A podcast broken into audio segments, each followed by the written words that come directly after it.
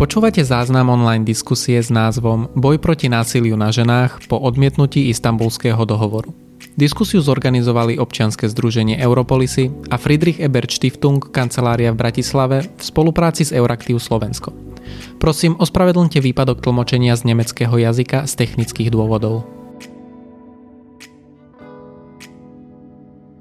Pekné, pekné piatkové dopoludne všetkým. Srdečne vás všetkých vítam na diskusii, ktorú sme nazvali Boj proti násiliu na ženách po odmietnutí istambulského dohovoru.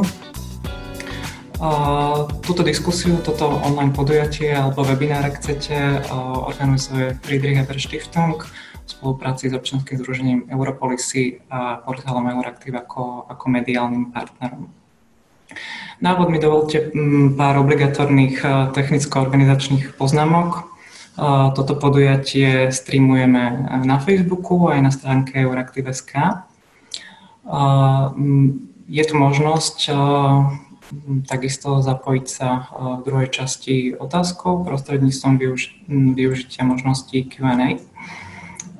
Takisto už registrujeme nejaké otázky od Mm, účastníkov tohto webinára, ktoré, ktoré zaslali vopred, tak uh, tie sa pokúsime počas diskusie nejakým spôsobom zodpovedať. No a veľmi dôležitá vec, uh, um, toto podujatie bude viacjazyčné, bude v slovenčine aj v nemčine a preto využívame simultánne tlmočenie, ktoré je dostupné počas celého, celého podujatia.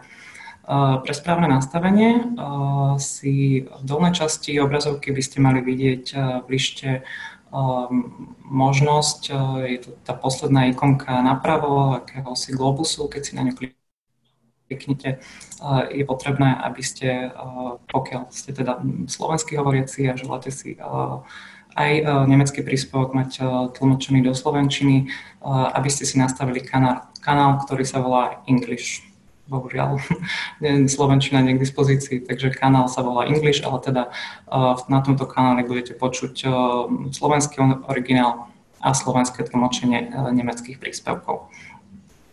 Ak chcete samozrejme nemeckú verziu, tiež je to možné. V takom prípade sa počas celého podujatia prepnite na kanál German. Ak chcete stíšiť zbytkové zvuky originálu, tak potom zvolte možnosť Mute Original Audio. Toto sú teda inštrukcie k, k tlmočeniu. Ak budú nejaké zásadné problémy, môžete signalizovať cez, cez chat. Prečo teda táto téma, ktorú sme zvolili a prečo práve teraz? Spoločne v spolupráci s Friedrich Ebert Stiftung organizujeme sériu podujatí, ktoré reflektujú viaceré rôzne témy aj z pohľadu súčasnej, súčasnej krízy, ktorú, ktorú zažívame. Téma boja, násilia, boja proti násiliu na ženách pri nej to ešte neplatí, aj keď samozrejme iste aj súčasná kríza aj v tejto oblasti vytvára určité špecifické, špecifické výzvy, špecifické problémy, ale chceme sa samozrejme o tejto téme rozprávať v širšom kontexte. Je to téma, ktorá možno nikdy nebola prvou prioritou na Slovensku.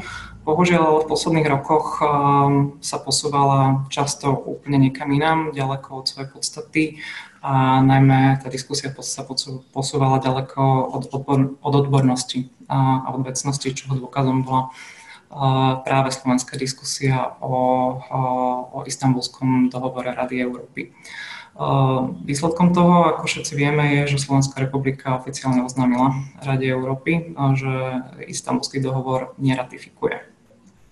Toto je teda naša východisková situácia a od nej sa chceme nejakým spôsobom odraziť a povedať si, v akej situácii sa v oblasti boja proti násiliu na ženách, proti domácemu násiliu nachádzame a, kde sa vieme um, pravdepodobne teda aj bez uh, istambulského dohovoru posúvať, uh, posúvať dopredu a za, a za akých okolností.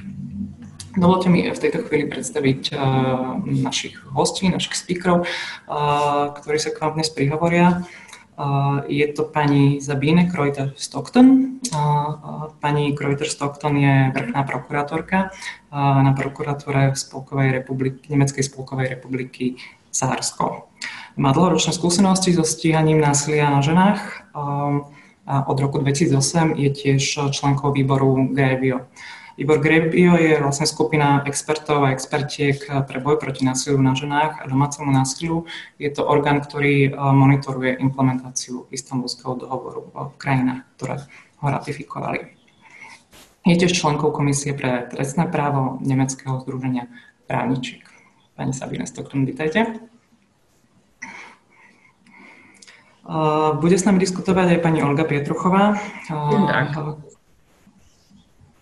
Pani Olga Pietruchová, ešte stále riaditeľka odboru rodovej rovnosti a rovnosti príležitostí na Ministerstve práce, sociálnych vecí a rodiny. V tejto funkcii na vlastnú žiadosť končí ku koncu súčasného mesiaca. Je teda dlhoročnou odborníčkou na rodovú rovnosť a práva žien a tiež podpredsedničkou správnej rady Európskeho inštitútu pre rodovú rovnosť. Vítejte. Ďakujem pekne. Bude tu dnes s nami aj pán Marian Filčík. Pán Filčík je riaditeľ odboru ľudských práv na Ministerstve spravodlivosti Slovenskej republiky a tiež tajomník Rady vlády pre ľudské práva, národnostné menšiny a rodovú rovnosť. Dobrý deň. Dobrý deň. Máme tiež hostku alebo speakerku z Čiech, je ňou pani Veronika Bielková. Pani Bielková je docentka katedry medzinárodného práva Právnickej fakulty Univerzity Karlovej v Prahe. A čo je dôležité, je členka Benátskej komisie Rady Európy, Benátskej komisie alebo tiež Európskej komisie pre demokraciu prostredníctvom práva. Um, úlohou Benátskej komisie je poskytovať právne poradenstvo členským štátom a pomáhať im zosúľadiť uh, ich legislatívu s európskymi a medzinárodnými štandardami v oblasti demokracie, ľudských práv a právneho štátu. Dobrý deň, pani Vilková. Dobrý den a děkuji za pozvání. Na úvod mi dovolte, predtým ešte než eh, dám eh, slovo našim, eh, našim hosťom, poprosiť pani Anne Zajfert o úvodné slovo. Pani Zajfert je vedúcou Friedrich Ebert Stiftung v Českej republike a na Slovensku. Anne.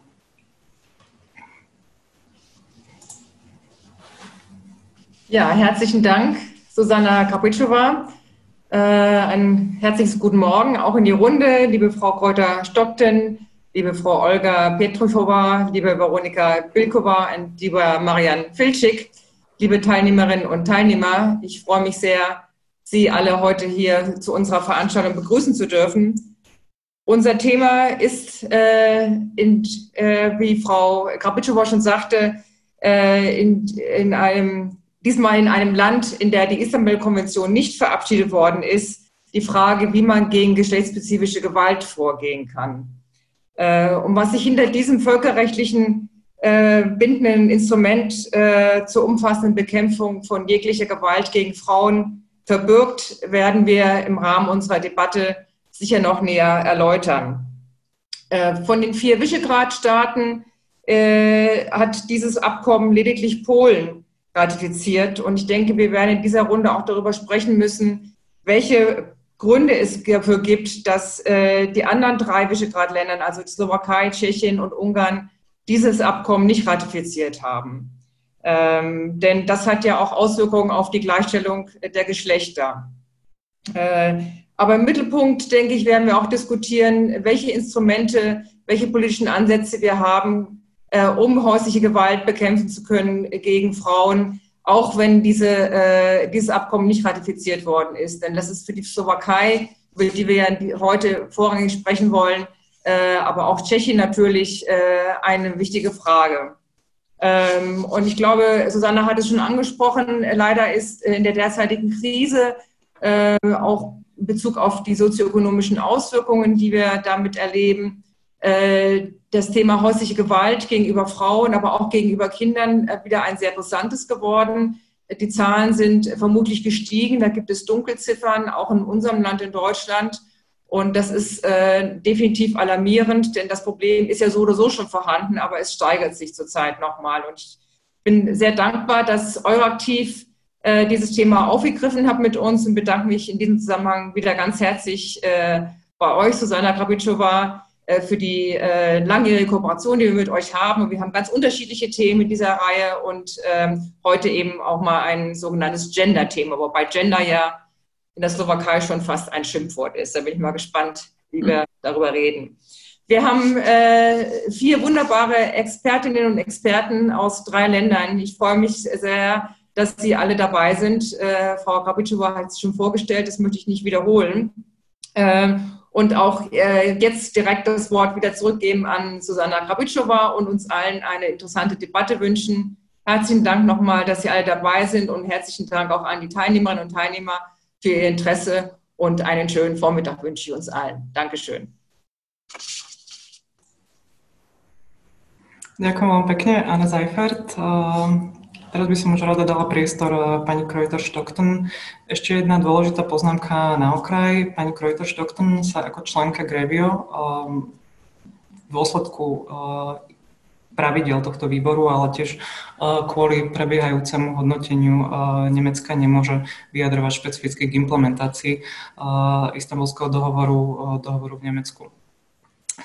Ehm, napriek teda tomu, ehm, pani Kreuter Stockton s vašimi dlhoročnými skúsenostiami pri stíhaniu, uh, stíhaní násiliu, uh, násiliu na ženách, domáceho násilia, ktoré kroky, um, opatrenia, akcie legislatívne alebo nelegislatívne sú podľa vás pre štát kľúčové, ak ten štát chce o sebe hovoriť, že potiera alebo efektívne bojuje proti násiliu na ženách domácemu násiliu.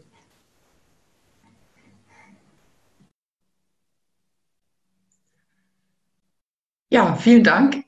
Ich muss hinzufügen, die deutsche Übersetzung ist ein bisschen von der Qualität her unterbrochen. Ich denke aber, ich bin jetzt dran. Ja? Danke, dass Sie mich eingeladen haben. Wir haben das Thema Bekämpfung geschlechtsspezifischer Gewalt und auch wie Frau Seifert eben schon sagte, ähm, wir sind uns, glaube ich, alle einig, dass geschlechtsspezifische Gewalt äh, zum ganz überwiegenden Teil Gewalt von Männern zum Nachteil von Frauen ist, sodass sich hier ähm, eine nicht nur eine Schnittmenge bietet, sondern fast äh, von dem gleichen Phänomen zu sprechen ist. Wenn Sie mich jetzt fragen, was ein Land tun kann oder tun muss, dass geschlechtsspezifische Gewalt, Gewalt gegen Frauen bekämpfen will. Ja, Sie haben eben gehört, ich bin Mitglied des Expertinnenausschusses Grevio, der die Umsetzung der Istanbul-Konvention in den Staaten äh, überprüft, die bereits ratifiziert haben, die die Konvention bereits ratifiziert haben. Und ich kann Ihnen tatsächlich sagen, aus meiner Sicht ist die Istanbul-Konvention die beste Anleitung für einen Staat, der effektiv und dauerhaft Gewalt gegen Frauen, geschlechtsspezifische Gewalt bekämpfen möchte. Sie bietet sozusagen in ihren Artikeln eine Checkliste, die ähm, abzuarbeiten sind und ähm, hat deswegen auch ganz viel Anerkennung weltweit gefunden. Es kommt ja auch äh, nicht von ungefähr, um die Istanbul-Konvention zu schreiben, haben sich über mehrere Jahre ExpertInnen europaweit zusammengefunden, ihre Erfahrungen äh, miteinander besprochen, diskutiert und das Ergebnis aufgeschrieben. Die wichtigsten oder die, die Maßnahmen, die zur Bekämpfung von geschlechtsspezifischer Gewalt und Gewalt gegen Frauen äh, erforderlich sind, kann man unter drei großen Überschriften zusammenfassen. Das ist einmal Prävention, dann geht es um Schutz für Opfer und gegebenenfalls ihre Kinder und auch um Strafverfolgung. Auf Englisch die drei P, Prevention, Protection und Prosecution. Aber das alles kann nur dann andauernd erfolgreich sein, lang dauernd und nachhaltig erfolgreich sein, wenn alle diese Maßnahmen, die zu ergreifen sind, untereinander koordiniert und aufeinander abgestimmt, geplant und umgesetzt werden und nicht isoliert, unabhängig voneinander nebeneinander herlaufen. wenn man Gewalt gegen Frauen, geschlechtsspezifische Gewalt bekämpfen will, wenn man sie verhindern will, ist natürlich das erste Stichwort Prävention. Und das bedeutet eine ganz große Aufgabe für einen Staat und nicht nur den Staat selbst, sondern auch die Zivilgesellschaft, die NGOs. Wir brauchen einen Bewusstseinswandel in der Gesamtgesellschaft. Geschlechtsspezifische Gewalt muss als Menschenrechtsverletzung ernst genommen werden und darf nicht als eine Privatsache zwischen zwei Personen abgetan werden. Und dazu muss zum Beispiel mit Öffentlichkeitskampagnen, aber auch mit anderen, auf, im Grunde auf allen Wegen auf eine Änderung der Denk- und Verhaltensmuster in unseren Köpfen hingewirkt werden, was die Rolle von Männern und was die Rolle von Frauen in der Gesellschaft, im Privaten angeht. Diese alten Rollenklischees und Geschlechterstereotypen, die immer noch in vielen ähm, Bereichen vorherrschen, die müssen erkannt, als unzutreffend erkannt und müssen verworfen werden. Und damit das Ganze in der Bevölkerung tatsächlich auch ankommt, müssen der Staat, die Medien und der private Sektor zusammenwirken. Und auch gerade Männer und Jungen müssen dabei angesprochen werden, obwohl typischerweise es ja fast ausschließlich Frauen sind, die dieses Thema, sich dieses Themas annehmen. Wir auch, wir haben drei Frauen, drei Expertinnen und einen Experten. Ähm, so ist es ganz häufig, obwohl ja Männer genauso betroffen sind von diesem Phänomen, wenn auch in der Regel als Täter, gerade in der Regel als Täter. Das ist der eine der Stellschrauben, wo ähm, etwas verändert werden kann. Also gerade Männer und aber wir alle, die gesamte Gesellschaft muss lernen und verinnerlichen, dass es nicht normal sein darf, wenn Männer Gewalt gegen Frauen anwenden. Und das ist im Grunde die Folge davon, dass es heutzutage immer noch mehr oder weniger normal ist, aber falsch ist, wenn Männer grundsätzlich das Sagen haben. Wenn sie Privilegien haben, weil sie Männer sind, wenn sie Vorrechte haben, wenn sie bestimmen, weil sie Männer sind. Und dass es falsch ist, wenn Frauen untergeordnet und benachteiligt werden und Opfer von Gewalt werden, weil sie Frauen sind. Das muss im großen Sinne der Prävention, muss das in unseren Köpfen und in unserer Vorstellung ähm, ankommen und dort verankert sein. Das wird auch auf dem Weg der Erziehung zu Geschlechtergerechtigkeit schon im Kindergarten, in der Schule äh, anzugehen sein. Da finden wir auch häufig noch Materialien oder Vorstellungen, die diese Über-Unterordnung zwischen Männern und Frauen ähm, darstellen. Und das ist das, was Kinder und Jugendliche lernen. Aber auch geprägt werden wir natürlich in der Literatur, in Filmen, für Jung und Alt. Da muss Gleichberechtigung und Gleichstellung zwischen Frauen und Männern als normal vermittelt werden, gezeigt werden. Damit umgekehrt Gewalt gegen Frauen nicht als normal empfunden und auch entschuldigt wird. Prävention kann natürlich auch ganz speziell sein, wenn sie sich an Täter oder auch potenzielle Täter richtet. Da müssen Programme für Täterarbeit, die auch schon weltweit in vielen, äh, an vielen Stellen entwickelt wurden, die müssen umgesetzt werden, müssen Plätze dort angeboten werden. Und zwar sollen dort Täter oder potenzielle Täter lernen, sich anders zu verhalten, sich in Konfliktsituationen anders zu reagieren, ähm, Frauen als gleichberechtigt anzuerkennen. Für die Prävention wichtig sind auch spezielle Außenfortbildungen für die Berufsgruppen, die speziell mit Gewalt gegen Frauen zu tun haben. Also äh, ärztliches Personal, Polizei, Staatsanwaltschaften, RichterInnen, soziale Dienste, Jugendbehörden und so weiter. Diese Personen müssen für ihre Arbeit lernen, wie sie Fälle von Gewalt gegen Frauen, von geschlechtsspezifischer Gewalt identifizieren, wie sie diese erst erkennen.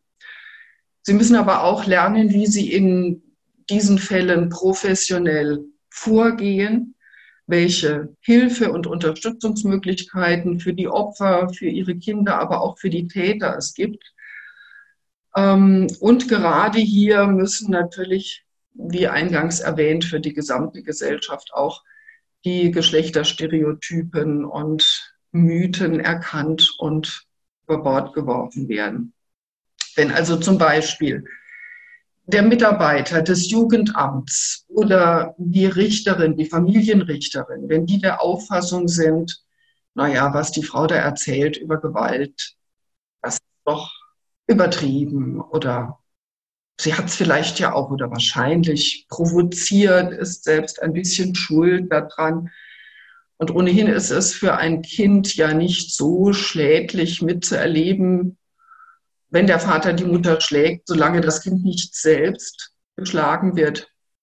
Wenn also Jugendamt und Familiengericht solche Auffassungen vertreten, solche falschen und unprofessionellen Einstellungen ihrer Arbeit zugrunde legen, dann machen sie zum einen ihre Arbeit nicht richtig, das ist ganz klar, schlicht und einfach, und zum anderen wird die Gewalt dadurch perpetuiert, denn es wird bestätigt, dass das jetzt keine große Sache war, dass das vielleicht sogar in Ordnung war, was passiert ist.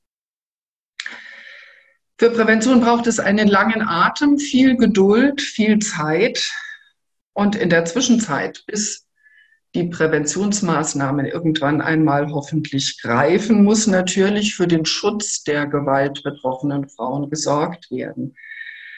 Ähm, in Frauenschutzhäusern müssen ausreichend Plätze vorgehalten werden, sodass Frauen vor weiterer Gewalt dort Zuflucht finden können. Plätze müssen auch für Frauen mit Behinderungen zugänglich sein. Frauen mit Behinderungen sind besonders stark von Gewalt betroffen. Aber es muss auch an die Frauen gedacht werden, die äh, zugewandert sind, in, an Minderheiten, ethnische Minderheiten, die vielleicht die Sprache des Landes nicht so gut verstehen. Also hier gibt es sehr viel Bedarf ähm, an Schutz, ganz praktischen Schutz, der geboten werden muss. Damit Opfer für sich und für ihren Schutz sorgen können, müssen sie überhaupt einmal wissen, was denn ihre Rechte sind.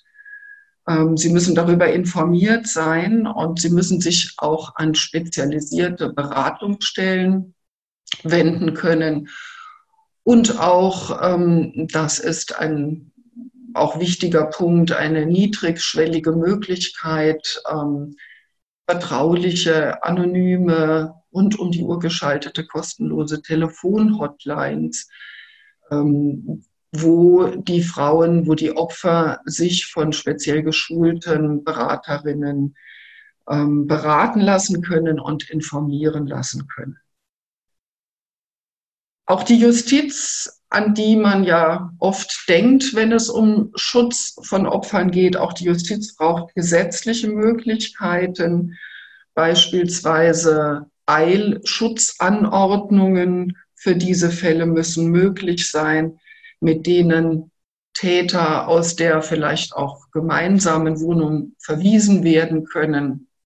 Kontaktverbote, äh, Näherungsverbote, ähm, solche Möglichkeiten, um weitere Einwirkungen des Täters auf das Opfer zu verhindern, müssen rechtlich möglich sein, damit keine Gelegenheit zu weiterer Gewaltausübung besteht.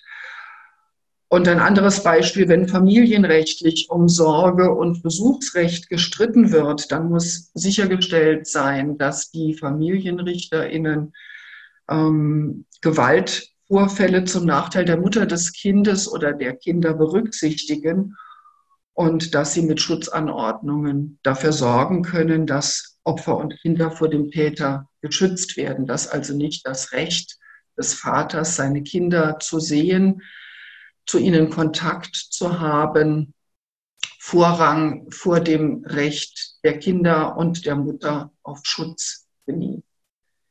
Und gesetzliche ähm, Dinge, die hier äh, den Familiengerichten zur Verfügung gestellt werden müssen. Gut, ich habe jetzt über Prävention gesprochen, über Schutz der Opfer. Ein dritter Punkt, der zu nennen ist, ist die Strafverfolgung. Ein Staat, der Gewalt gegen Frauen, geschlechtsspezifische Gewalt erfolgreich bekämpfen will, der muss seinen Bürgerinnen und Bürgern signalisieren, dass dieser Staat Gewalt gegen Frauen und ähm, geschlechtsspezifische Gewalt einfach nicht duldet, dass diese Gewalttaten konsequent verfolgt und bestraft werden. Es muss für alle klar sein, wer Gewalt gegen eine Frau anwendet, wer geschlechtsspezifische Gewalt ausübt. Er begeht kein Kavaliersdelikt, sondern der riskiert eine hohe Strafe.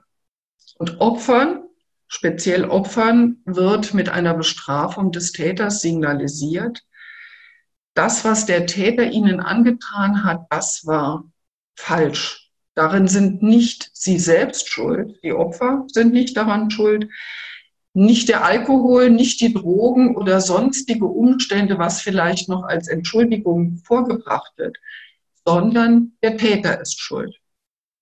Diese Tat wird vom Staat missbilligt und deswegen wird der Täter mit einer abschreckenden Strafe belegt. Das ist der Grund, warum Strafverfolgung auch eine wichtige Säule, effektive Strafverfolgung eine wichtige Säule der Bekämpfung von Gewalt gegen Frauen ist. Aber so eine adäquate Bestrafung, die ist ja nur dann möglich, wenn die Vorfälle gründlich und sorgfältig aufgeklärt werden. Deswegen muss für die Ermittlung und die Verfolgung von solchen Taten ausreichend Personal zur Verfügung stehen. Und zwar nicht nur zahlenmäßig, ausreichendes Personal, ähm, sondern wie eingangs schon gesagt, Polizei, Staatsanwaltschaften, Gerichte gehören zu den Berufsgruppen, die ganz besonders aus- und fortgebildet sein müssen.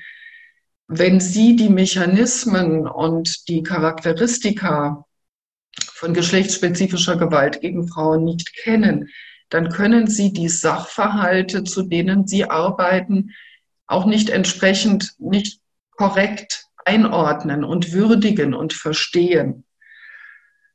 Ähm, noch ein Wort, was die Gesetzgebung angeht.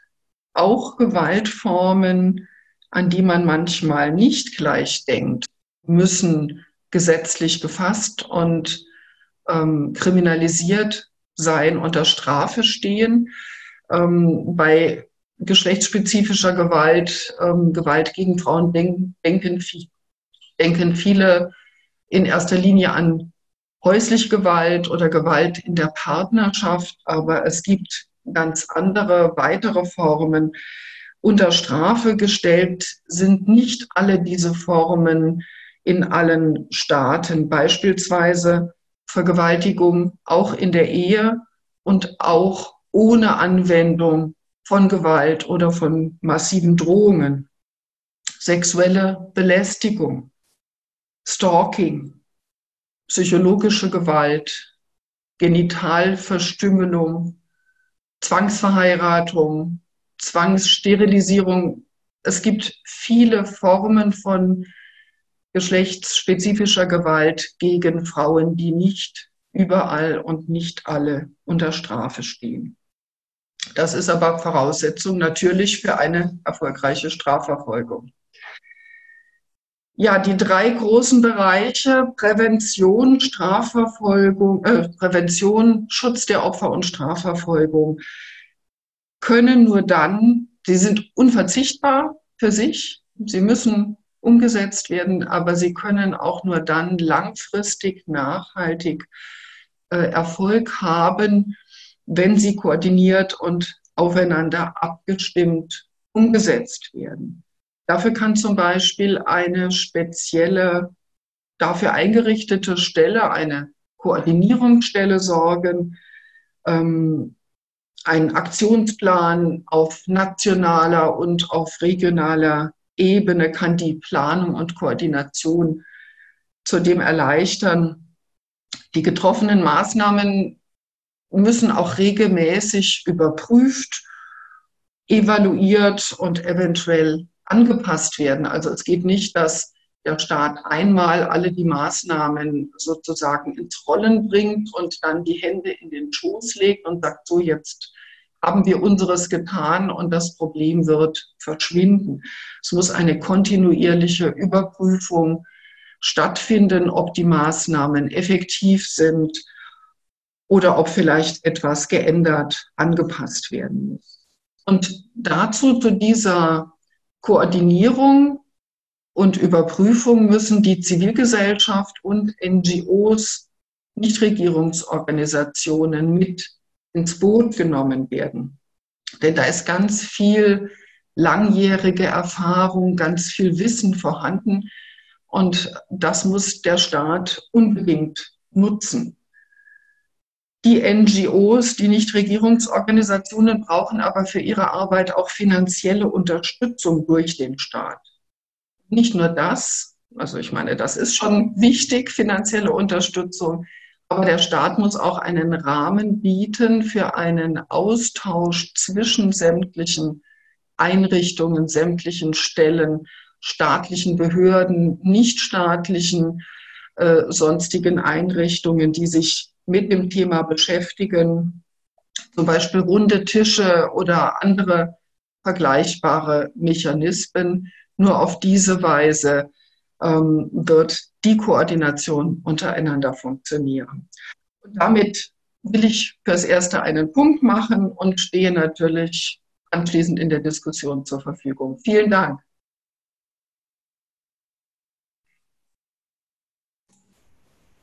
Ďakujem veľmi pekne, pani Krojter Stockton, za jej veľmi, myslím, do, dobré zaramcovanie opatrení, či už legislatívnych alebo nelegislatívnych, ktoré by štát mal robiť a mal sa im venovať.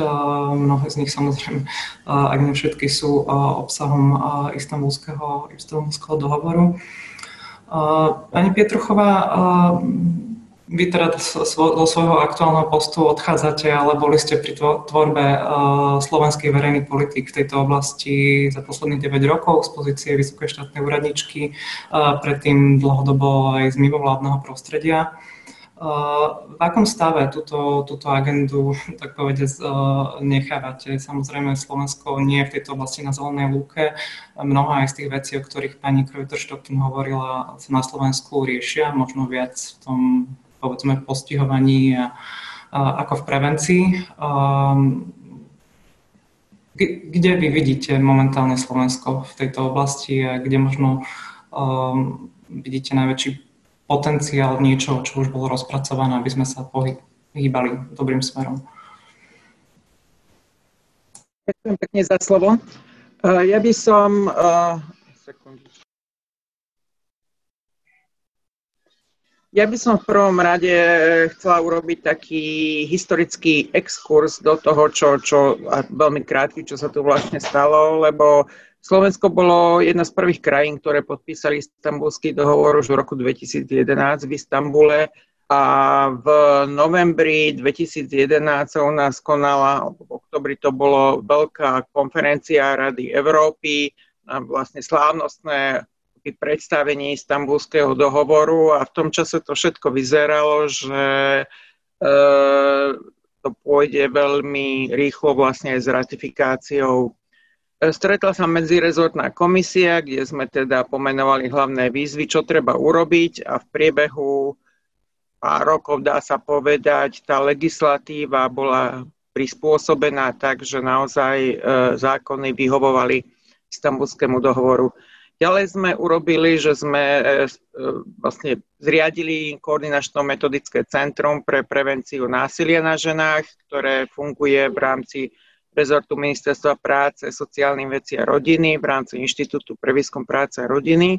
začalo fungovať 2015 a funguje dodnes a dúfam teda, že ešte, ešte dlho fungovať bude, čo je vlastne naplnenie toho článku 10 Istanbulského dohovoru, ktorý mnohým krajinám robil akoby najväčšie problémy a tento mo- náš model bol nakoniec aj prezentovaný ako dobrá prax Radou Európy. Mali sme s Radou Európy spoločný tzv. site event na Komisii pre postavenie žien v New Yorku. Takže naozaj z počiatku sme robili kroky ako štandardná krajina Rady Európy a Európskej únie, ktorá sa zodpovedne stavia k svojim medzinárodným záväzkom a robí všetky kroky preto, aby ten dohovor bol ratifikovaný.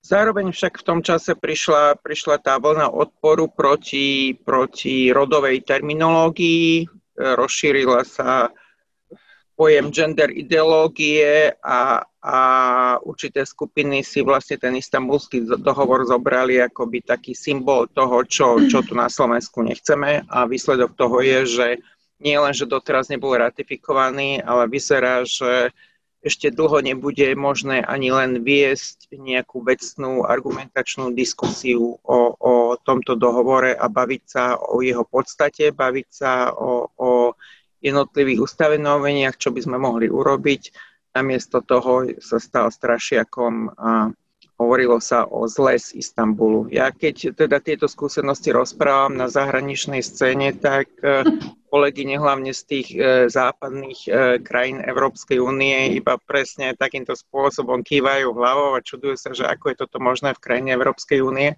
Žiaľ, tiež treba povedať, že nie sme, nie sme sami v tomto, ako to, čo sa stalo v Bulharsku, mm. vlastne tie vplyvy idúce z východu akoby znemožňujú vôbec nejakú reálnu diskusiu o, o téme a výsledkom je potom, že sa aj keď sa príjmú tie zákony alebo opatrenia, tak e, chýba tam ten rodový aspekt, chýba tam ten špecifický aspekt, e, e, ktorý je potrebný pre ja neviem, prevenciu alebo hlavne elimináciu toho násilia na ženách. Na druhej strane treba povedať, že ja si teda myslím, že sme urobili hodne praktických krokov. Do tej agendy boli investované jednak fondy z norského finančného mechanizmu, čo bolo v minulom období okolo 8 miliónov, teraz je vlastne ďalších 8 miliónov na to, na to možných fondy z e, Európskeho sociálneho fondu, z rezervy vlády a v podstate to financuje a e, ako sociálne služby financujú vyššie územné celky a nakoniec aj ministerstvo spravodlivosti cez pomoc e, podpory obetiam. Čiže existuje tam nejaké viaczdrojové financovanie, len treba povedať, že to nie je akoby stabilné, pretože tá kontinuita nie je zaručená, čiže tu, tu je výzva, ako, ako urobiť naozaj stabilné financovanie týchto služieb, aby tie hlavne mimovládne organizácie, ktoré sa tomu venujú, sa mohli venovať pomoci ženám a nie naháňaniu grantov. Druhá vec je taká tá výzva, kde sme sa tiež už niekam pohli, ale stále to ešte nefunguje automaticky, je multiinstitucionálna spolupráca, ktorá je tiež vyžadovaná v rámci istambulského dohovoru. A ide tu najmä o spolupráci v oblasti teda služieb a prevencie, oblasti polície, teda postihovania násilia cez generálnu prokuratúru, súdnictvo. My máme hlavne s prezidiom policajného zboru veľmi dobre, by som povedal, rozbehnutú situáciu, ale aj tu vidíme, že e, vlastne to odmietanie toho istambulského dohovoru, to odmietanie toho konceptu rodovej podmienenosti a špecifickosti potom prispieva k takým veciam, že sa stráca, vytráca sa ten špecifický rodovo špecifický aspekt. Ako poviem konkrétny príklad, robili sme formulár na vyhodnotenie rizika ohrozenia pre obete, kde e, potom na základe úprav, keďže bola snaha robiť to neutrálne, pretože to musí platiť pre všetky obete, tak vypadli stade otázky na, na to napríklad, že či ste tehotná, alebo či ste na materskej dovolenke, rodičovskej dovolenke, čo je ale všetky vlastne odborníčky a odborníci vedia, že to, toto je napríklad obdobie, kedy to násilie začína. Čiže tým, že, že sa strácajú tie špecifické aspekty, tak aj tá pomoc, e, nastavenie tej pomoci potom e, môže v rôznych oblastiach zlyhávať. No keď e, poviem, v čom nechávam, ako zanechávam tú agendu, žiaľ, e, my sme sa snažili aj pred 4 rokmi vlastne akoby presadiť špecifický e, zákon o rodovo podmenenom násilí a domácom násilí. To sa nepodarilo. Tá argumentácia bola, že najprv potrebujeme zákon o obetiach. Zákon o obetiach platí od roku 2017 a je vlastne transpozíciou e, direktívy, teda e, smernice Európskej únie o minimálnych štandardoch ochrany obetí trestných činov. Žiaľ, tu tiež došlo k tomu, že ten rodový aspekt, ktorý tej smernici veľmi silno zdôraznený je u nás, e, zase z toho vypadol a horko ťažko sme tam dostali definíciu násilie, domáceho násilia, ktorá ale nepostačuje v tomto, lebo je, je zase nejako rodovo neutrálna.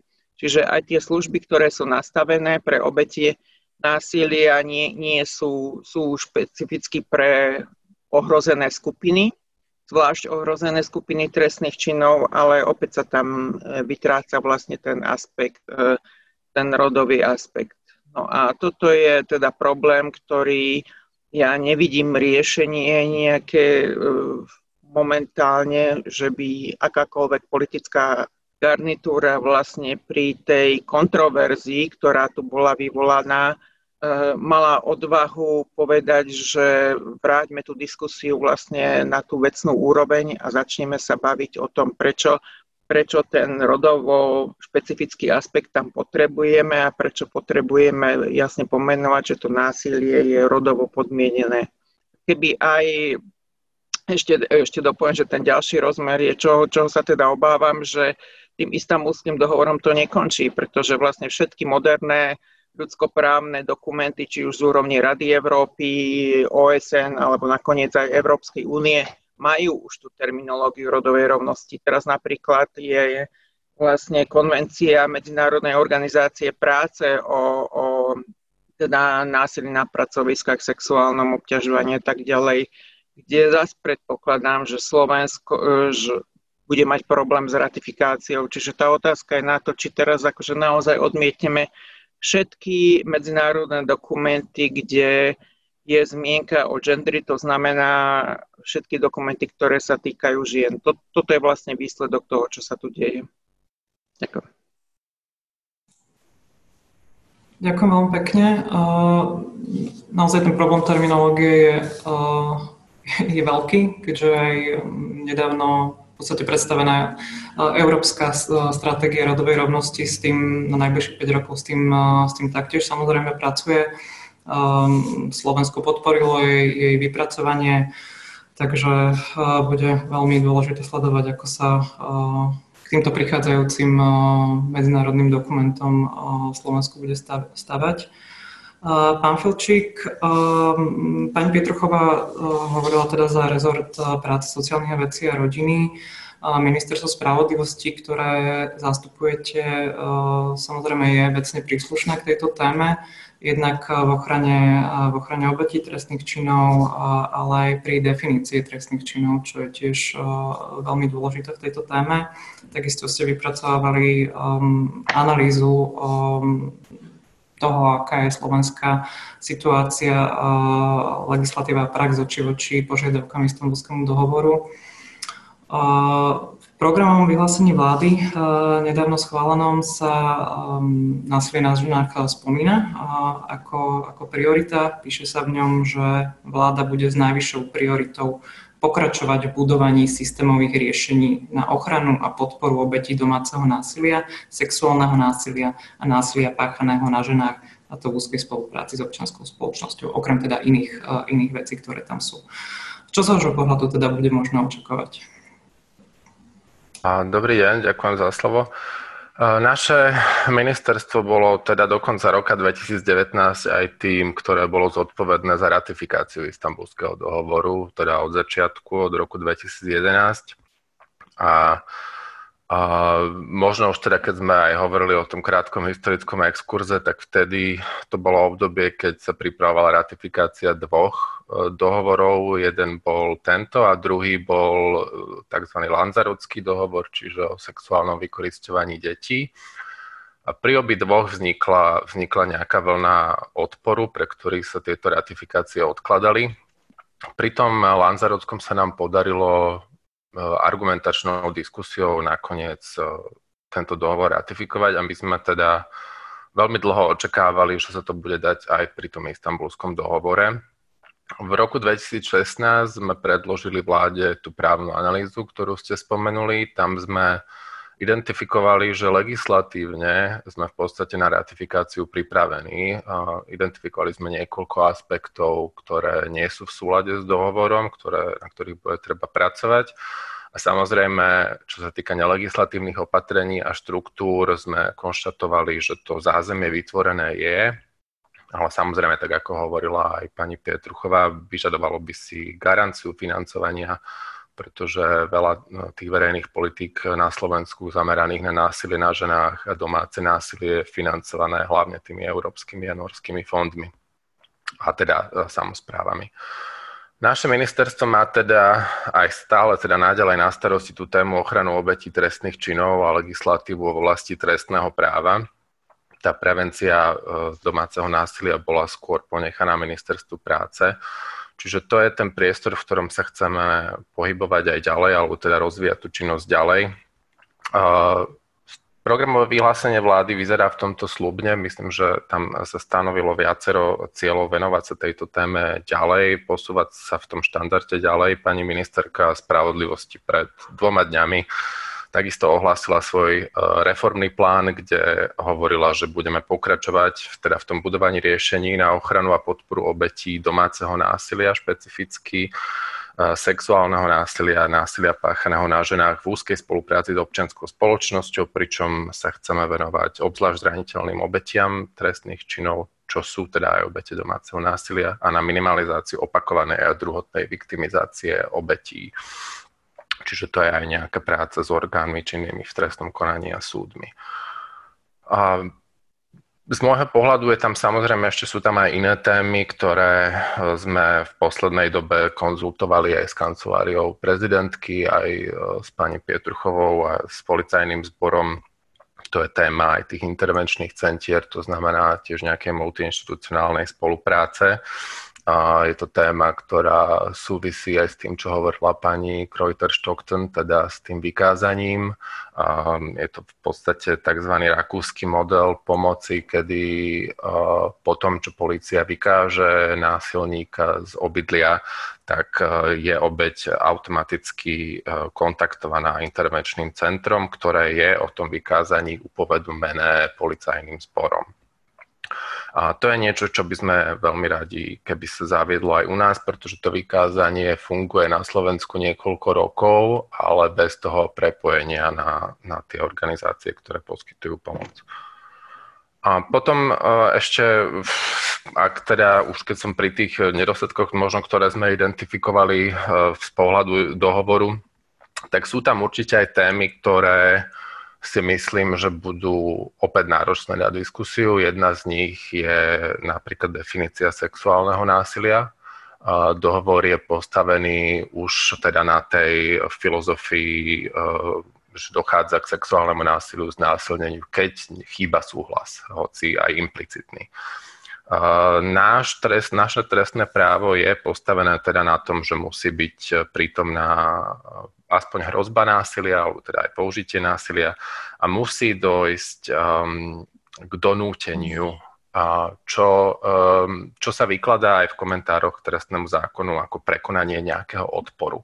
A to je presne niečo, čo um, je taký starší model teda prístupu k sexuálnemu násiliu, čo, uh, a myslím si, že keby sme že sa nevyhnutne budeme musieť teda pustiť do tejto úpravy, ale takisto si myslím, že spôsobí veľkú diskusiu.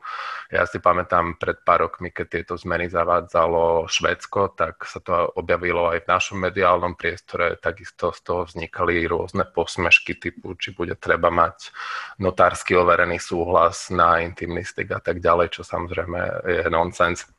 Ale teda sú to, uh, sú to témy, ktoré určite budú uh, naďalej uh, náročné na riešenie.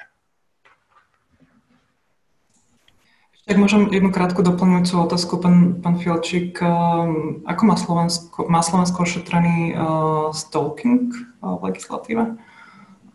Máme trestný čin nebezpečného prenasledovania, ktorý v interne nazývame stalking. Hej. A, a aj, sa, aj sa stíha, aj sa nejakým spôsobom rieši?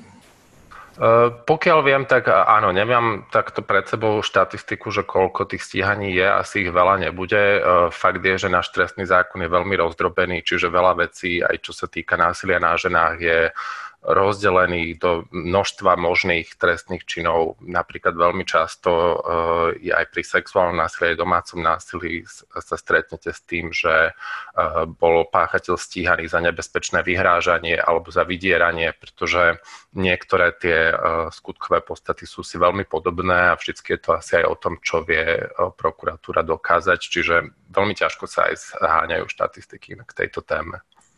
Ďakujem. Pani Pietrková chcela reagovať? Ja som chcela reagovať na to, ďakujem, čo nakoniec e, Marian aj hovoril, že ten stalking alebo to nebezpečné vyhrážanie naozaj v tom trestnom zákone máme a dokonca je stíhané častejšie ako týranie blízke alebo psychické násilie, pretože ča, ča, často sa uprednostní, keďže je tam nižšia trestná sadzba, akoby e, jemnejšia forma trest, trestného činu. Všetko z mojej strany. Ďakujem pekne. Pani Bielková, ne, neviem, či sa počujem, vidím, vidíme, výborne. Posuniem to, posuniem to k vám. Vy ste sa podelali na posudzovanie zlučiteľnosti Istanbulského dohovoru s Arménskou ústavou a v tom posudku sa vlastne riešilo mnoho z tých výhrad, ktoré zaznievajú aj, aj v slovenskom, v slovenskom diskurze.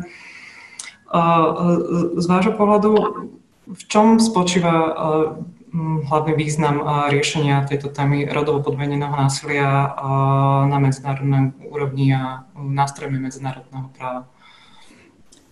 Děkuji jak za otázku, tak ještě jednou za pozvání. Jak jste správně říkala, já jsem se podílela na vypracování stanoviska Benátské komise Rady Evropy který, které se zaměřilo na slučitelnost nebo neslučitelnost Istanbulské umluvy a ústavy Arménie. Na první pohled by se mohlo zdát, že to stanovisko nemá velkou relevanci pro země, jako je Česká republika nebo Slovensko, ale není tomu tak. A to z toho důvodu, že byť nás to možná překvapí, náš, to znamená český a slovenský právní řád, je v některých ohledech poměrně podobný tomu arménskému, což je dáno tím, že jsou to právní řády, které se budovaly eh, relativně nedávno, respektive modernizovaly relativně nedávno.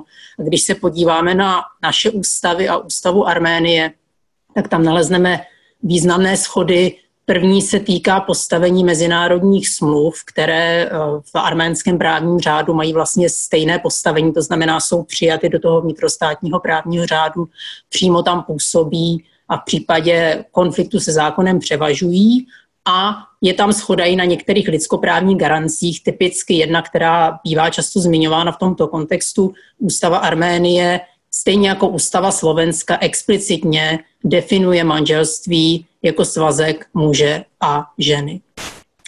A to naše stanovisko je významné pro tu debatu jak na Slovensku, tak v České republice, protože eh, stanovisko ukazuje, že ony výhrady, které zaznívají ohledně slučitelnosti Istanbulské úmluvy a ústav těch jednotlivých států, nejsou podložené, jsou z části založené na možná neúplném pochopení toho, co uh, Istanbulská umluva obsahuje, z části potom na uh, v, včítání do té umluvy něčeho, co tam není. A já bych tady zmínila jenom čtyři znaky nebo čtyři aspekty, které myslím, že se objevily jak v české, tak v slovenské, tak i v té arménské debatě. Ony Ostatně ty debaty jsou ve všech zemích dost podobné a které myslím, že je důležité zmínit, protože jsou to argumenty, které zazněly proti možnosti ratifikace z toho právního hlediska. Byť samozřejmě ta debata není jenom právní. Tak ten první aspekt, který zazněl, a to se právě týká onoho pojmu genderu, je ten, že po přijetí Istanbulské umluvy musí příslušný stát popřít, že existují nějaké, nějací muži a ženy, že vlastně musí nějaké rozdělování na základě biologických kategorií nahradit onou kategorii genderu, který by byl jeden. To se často objevuje, že by se tedy popřela existence mužů a žen. Je to uh, argument, který je zvláštní i ve světle toho, že Istanbulská umluva explicitně zmiňuje ženy. Je to umluva o násilí na ženách a očekávat, že umluva, která zmiňuje ženy, požaduje popření existence mužů a žen, je sama, sama o sobě prostě podivná. A když se podíváme do té umluvy, tak tam není nic, co by k takovému kruku ostatně žádný ze 34 států, který již Istanbulskou umluvu ratifikoval, tak žádnou úpravu popírání existence mužů a žen či jakých, jakýchkoliv biologických rozdílů neprovedl. Takže to je první argument. Druhý, který se objevil, se týká, a to e, myslím má relevanci zejména pro Slovensko, česká úprava je v tomhle trošku jiná, ta se týká právě oné definice manželství jakožto svazku muže a ženy. Objevují se názory, že po ratifikaci Istanbulské úmluvy bude potřeba tu definici změnit. To znamená rozvolnit pojetí manželství a umožnit vstup do manželství eh, komukoli. Stranit eh, eh, ono muž a žena v, té, v, tom, v tom příslušném ustanovení. Ani to není pravda, Istanbulská umluva neobsahuje žádnou definici manželství, neukládá státům v téhle oblasti žádné povinnosti a docela hezky je to vidět na státech, které již umluvu ratifikovali, taky mluví ve svých ústavách o manželství jako o svazku mužů a žen, respektive muže a ženy a nemuseli tuto úpravu měnit. Příkladem je třeba Srbsko. A jenom stručně ještě ke dvěma uh, argumentům, které se často objevují.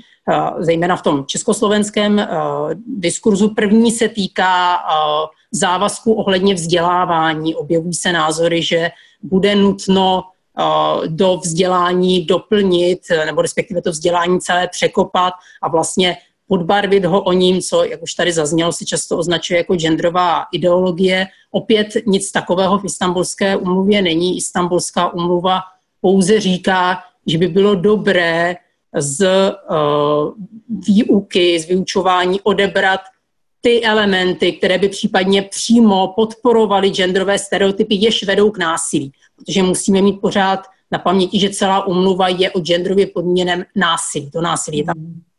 Takže pokud někde, což si třeba v československém kontextu moc neumím představit, by výuka zahrnovala určité prvky, které by k tomu násilí vedly. Třeba prvky, které by říkali, že ženy jsou podřadné a pokud neposlouchají, tak musí být uh, příslušným způsobem ukázněny, pak ano, pak by Istanbulská umluva vyžadovala změnu tohohle přístupu, ale neočekávám, že by v českém nebo slovenském uh, prostředí toto bylo relevantní. A poslední věc, už jenom stručně, objevují se také názory, že Istanbulská umluva nutí státy, aby rozšířili hranice nebo uh, rozšířili pojetí azylového, přístup k azylovému právu a automaticky udíleli azyl komukoli, kdo tvrdí, že se ve své domovské zemi stal obětí násilí na ženách anebo domácího násilí. Ani to není pravda.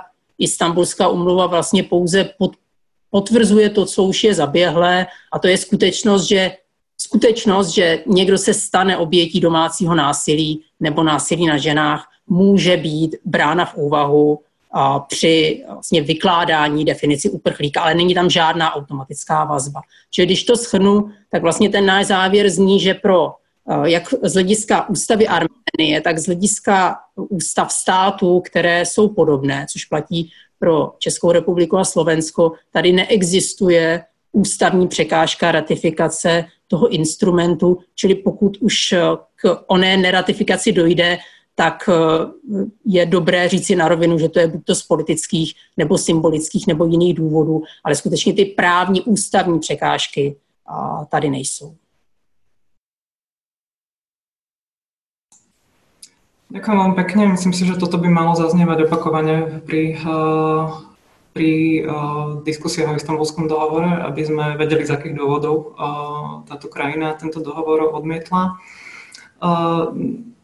Siahla by som už aj po niektorých otázkach, ktoré účastníci aj tohto webinára popred nejakým spôsobom formulovali. A, jedna z nich bola, uh, či vidíte nejaké rizika diskusie o tom, že si na Slovensku vystačíme aj s národným prístupom bez istambulského dohovoru, s národnou legislatívou. Či v čom je podľa vás problém tohto tohto nazerania, ktoré počúvame aj od politikov, ktorí v deklaratórnej rovine naozaj hovoria, že samozrejme boj proti násiliu na ženách je dôležitý a treba sa mu venovať, ale istambulský dohovor na to, na to nepotrebujeme. Pani Zabina Kavitaš Stockton, možno chcete sa k tomuto vyjadriť?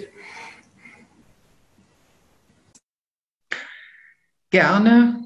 Ich sehe einen ganz wesentlichen Vorteil der Konvention beizutreten in der ständigen Begleitung, in der Überprüfung durch den Monitoring-Mechanismus. Ähm, wahrscheinlich haben das viele gelernt, ähm, auch während der aktuellen Pandemiekrise, die Kinder haben. Kinder, die zu Hause alleine sitzen und zu Hause alleine versuchen zu lernen und zu verstehen, auch mit Mama oder Papa vielleicht, die ihnen helfen können. Aber es ist sehr viel besser, sehr viel einfacher, sehr viel schneller zu lernen und sich zu verbessern, sein Wissen zu verbessern, seine Methoden zu verbessern, wenn das Kind in die Schule geht, zusammen mit anderen Kindern, mit einer Lehrerin oder einem Lehrer lernt und dieses gemeinsame Feilen an einem guten Ergebnis, das ist möglich im Rahmen des Europarats, wenn ein Staat Mitgliedstaat der Istanbul-Konvention ist. Ähm, Grevio, dieser Ausschuss, dem ich angehöre, ähm, nimmt ein nach dem anderen Land äh, sich vor, prüft, wie sind die Maßnahmen und gibt viele hilfreiche Tipps und Anregungen, ähm, wie das Ganze zu verbessern ist. Also ähm, was ich jetzt eben noch als Eingang hätte sagen sollen, alleine die Konvention zu ratifizieren, reicht natürlich nicht. Es ist nicht so, als ob damit der wesentliche Schritt getan wäre und alles andere würde sich erledigen. Die Gewalt gegen Frauen wäre sozusagen Geschichte. Aber die Tatsache, dass man Teil dieses Clubs von Staaten ist, die gemeinsam sich entschieden haben, gegen Gewalt gegen Frauen vorzugehen, die sich gegenseitig untereinander befruchten und der regelmäßige, die regelmäßige Evaluierung und Kontrolle durch Grevio und äh, durch den ähm, Europarats, äh, durch die den ähm, Ministerrat des Europarats. Das ist ein ganz entscheidender Vorteil.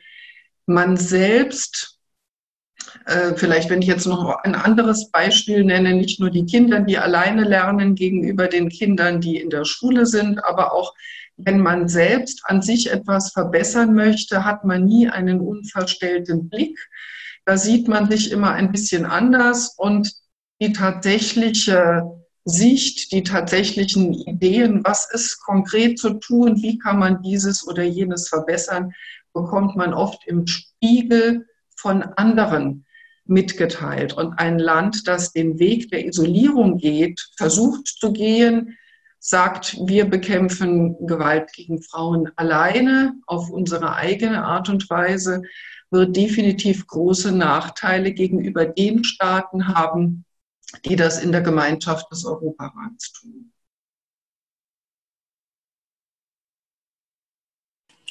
Jestli mohu mě bohužel... Pěkně, nech se páči. Nevím, jestli nezopakuju to, co říkala uh, řečnice přede mnou, bohužel neumím německy, že jsem to nemohla sledovat. První věc, kterou si říci, že nevnímám jako šťastné, je-li ta národní úprava, ta úprava mezinárodní chápána jako nějak, nějací rivalové, jako něco, co je buď a nebo, co si vzájemně protiřečí, po případě jako něco, co, co ta, ta mezinárodní úprava je-li vnímána jako něco, co přichází co by trest nebo co je vnuceno z vnějšku, tak to rozhodně není. Já osobně chápu tu národní a mezinárodní úpravu jako vzájemně komplementární, kdy je jasné, že je a bude vždy významná a klíčová ta rovina vnitrostátní, protože většina opatření se můžou přijmout pouze na té rovině vnitrostátní, ale ta mezinárodní rovina je tu spíše proto, aby těm státům, ne aby je k něčemu tlačila, aby jim něco vnucovala, ale aby jim pomáhala řešit problém, který zjevně sami vyřešit nedokáží, jako tom ukazuje to, že prostě ten problém přetrvává po dlouhá desetiletí. A vnímám výhody eh, té mezinárodní asi ve čtyřech hlavních oblastech. První, a to myslím, že hezky zaznělo v tom, co říkala předtím paní Pětruchová, První je to, že to dané téma představí jako prioritu. Protože i když a, a přiměje ten stát, aby, nebo přiměje, eh, zdůrazní tomu státu, že je potřeba, aby eh, to téma vnímal jako prioritní, protože tady je samozřejmě celá řada problémů, kterých se třeba i ví, o nich se občas mluví a zdůrazňuje si jejich význam, ale nenutně se řeší. A právě to, že tady existuje mezinárodní instrument, v rámci něho vznikají určité závazky, je takové postrčení k tomu, aby se právě tento problém mimo jiné řešil. Takže to je první eh, věc, která je důležitá. Druhá, tady bych se opět vrátila k tomu, co říkala paní Pětruchová, je, že mezinárodní instrumenty pomáhají to téma nějak uchopit a vlastně vymezit uh, v určitém, určitém pojetí, které třeba, k němuž třeba my bychom sami o sobě nedošli, protože prostě se s tím tématem nepotkáváme tak dlouho.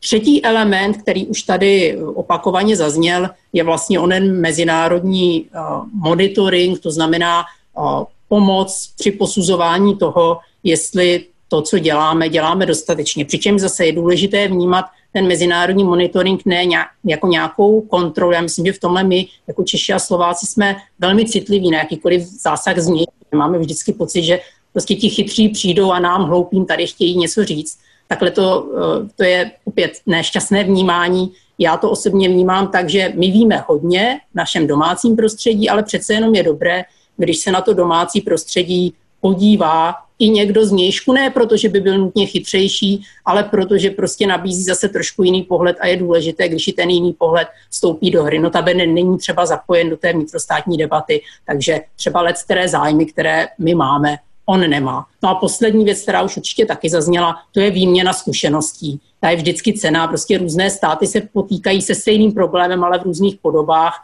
a jsou různě daleko s řešením těmi, těch různých problémů. A tady je velice užitečné si vzájemně ty zkušenosti vyměnit, protože jsou třeba oblasti, ve kterých jeden stát je docela daleko, ale zase pokulhává v jiných oblastech.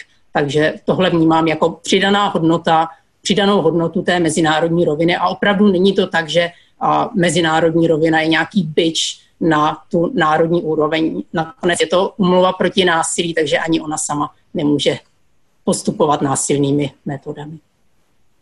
Ďakujem vám pekne, lebo naozaj aj v slovenskej debate zazne, zaznievala aj tá um, rezervovanosť voči práve tomuto monitoringovému mechanizmu spojenému s istambulským uh, dohovorom. Pani Pietruchová chcela reagovať?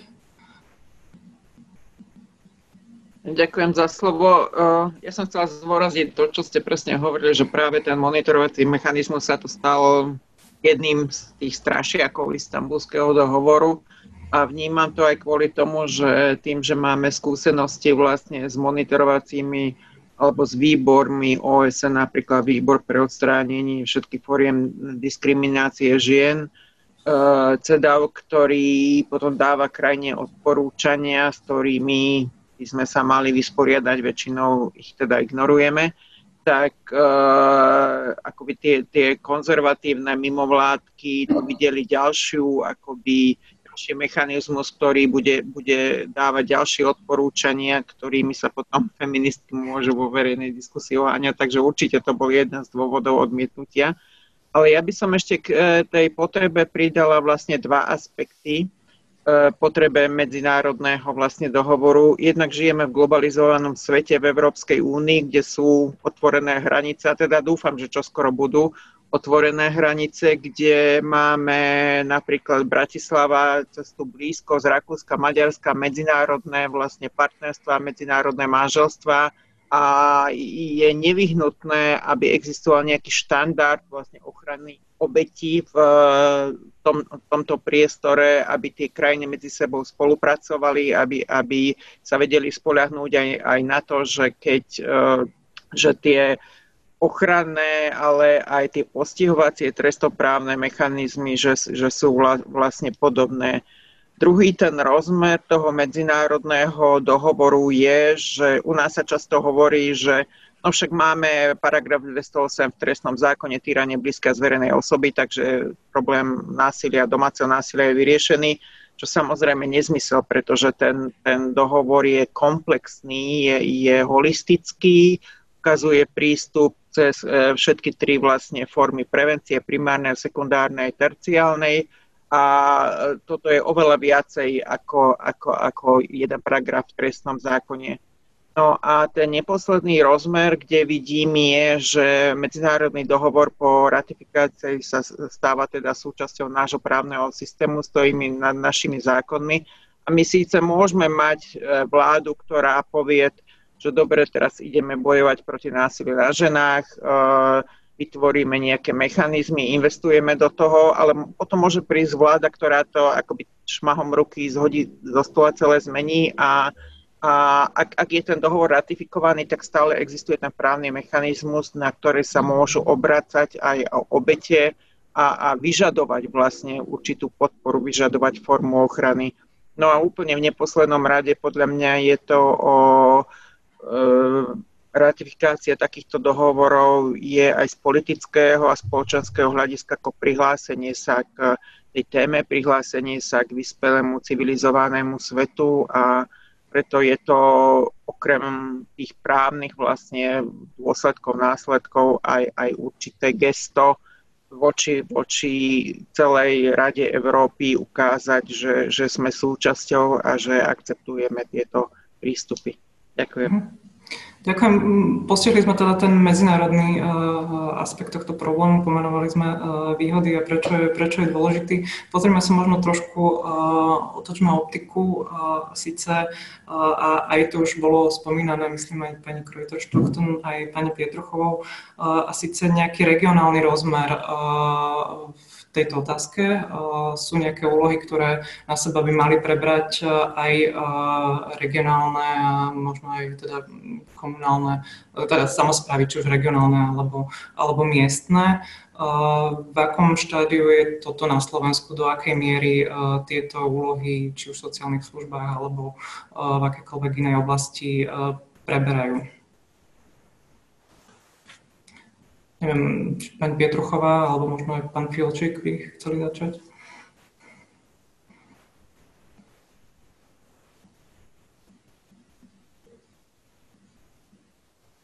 Pani Pietruchová, môžem vás poprosiť?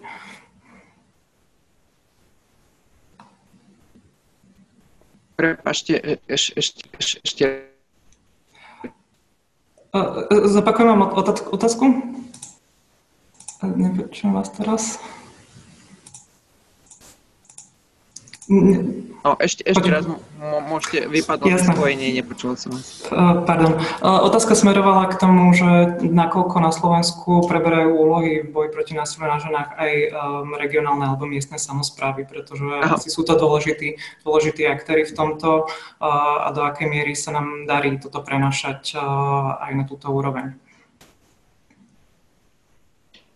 Tak regionálne samozprávy alebo vyššie územné celky sú vlastne rozhodujúce, pokiaľ ide napríklad o financovanie služieb, financovanie zariadení núdzového bývania, čo nazývame teda bezpečné ženské domy alebo poradenských centier.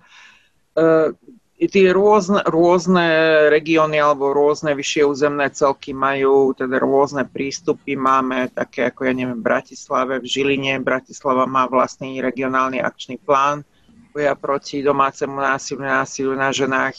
Ale uh, ono, uh, ja si myslím, že to veľmi závisí od toho, ako sa k tomu stavia tá najvyššia, tá štátna úroveň. Pokiaľ to nie je na, na vládnej úrovni priorita, tak uh, tým, že tie regióny, tie samozprávy majú x iných úloh, tak investujú vlastne prostriedky potom tam, kde, ja neviem, domovy pre, pre seniorov a, a rôzne iné sociálne služby, ktorých je vždy stále nedostatok na Slovensku. Takže tá téma je niekto, niektorých je uchopená dobre, ale nie vo všetkých je prioritou a nie vo všetkých je rozpracovaná tak, ako by si to zaslúžila. Mhm.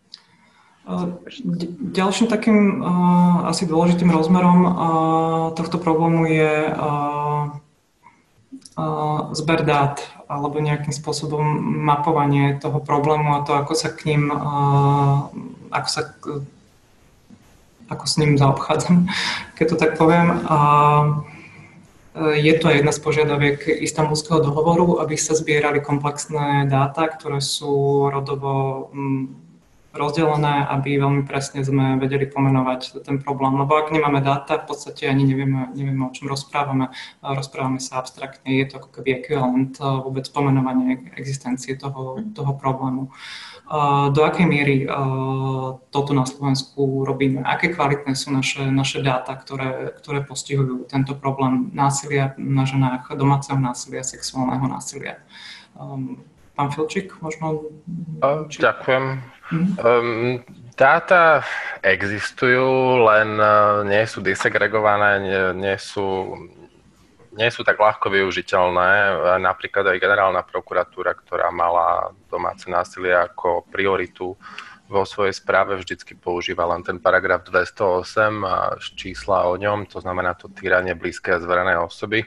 Ale ako som spomínal, tak veľa týchto no, trestných stíhaní prebieha cez úplne iné uh, skutkové podstaty, čiže tam je potom ťažké vytiahnuť uh, uh, napríklad z toho vydierania alebo z nebezpečného vyhražania, že čo bolo uh, v kategórii násilie na ženách, domáce násilie, sexuálne násilie a čo bolo niečo úplne iné. Čiže to je potom ten problém, že tie dáta nemáme presné, že nevieme presne e, vyhodnotiť, koľko tých prípadov vlastne je.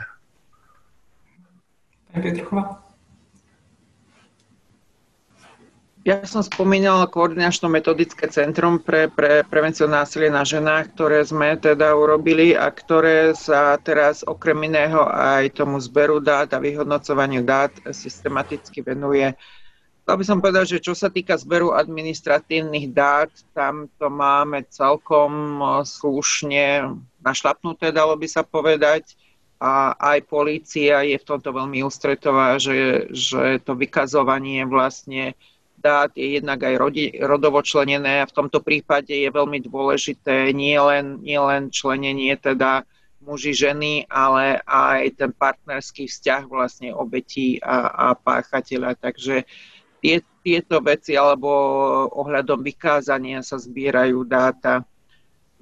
Vie, vieme vlastne vytiahnuť aj z prokuratúry, aj, aj ministerstvo spravodlivosti e, teda spolupracuje v tomto, že na, naozaj akoby tie administratívne dáta sa už dajú pomerne slušne získať a práve kolegyňa Očanášová robila taký taký akoby manuál e, zberu administratívnych dát a to aj v spolupráci s Európskym inštitútom pre rodovú rovnosť, kde, kde táto téma je teda pretože aj na úrovni Európskej únie, ktorá podpísala istambulský dohovor práve zber dát, je jedna z tých oblastí, kde EÚ má kompetencie a kde teda bude tlačiť na tie členské štáty. Kde e, ďalší, ďalší ten rozmer k dát, e, dátam sú potom e, prevalenčné výskumy, výskumy, kde sme tiež robili pred uh, tromi 2017 sme robili vlastne dva také výskumy, jeden o domácom násilí, partnerskom násilí, kde prvýkrát boli teda zahrnutí aj muži ako obete a potom uh, výskum uh, k sexuálnemu násiliu. Momentálne sa hlásime do Eurostatu, kde vlastne celoeurópsky by sa mal zopakovať ten výskum, ktorý robila v 2012 agentúra pre základné práva a teraz to majú robiť e, vlastne národné štáty cez, cez buď štatistické úrady alebo iné, iné inštitúcie a bude to koordinovať Eurostat.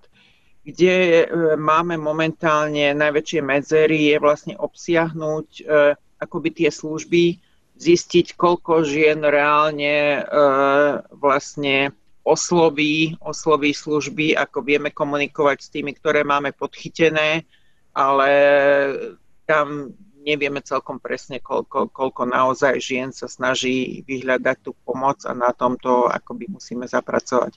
No v neposlednom rade máme potom dáta aj z Národnej linky pre ženy zažívajúce násilie, ktorá teda aj tiež spolupracuje a umiestňuje tieto ženy do zariadení, pokiaľ, pokiaľ je, si vyžadujú pomoc. Takže v oblasti dát nie, nie sme na tom najhoršie a máme skôr iné problémy ako túto. Ďakujem. Spomedzi otázok, čo, čo prišli od účastníkov, je tu jedna taká možno špecifická, neviem, či niekto z vás na ňu bude vedieť odpovedať, tiež sa týka dát, ale teda trošku iných. Otázka je, že či existuje kvantitatívne porovnanie miery rodovo podmieneného násilia v štátoch, ktoré po druhej svetovej vojne, vojne nastúpili demokratickú cestu a naopak e, štátov, ktoré sme sa vybrali e, cestou um, komunistického uh, zriadenia. Uh, je takéto nejaké porovnanie k dispozícii? Zachytili ste alebo stretli ste sa s niečím, s niečím takým?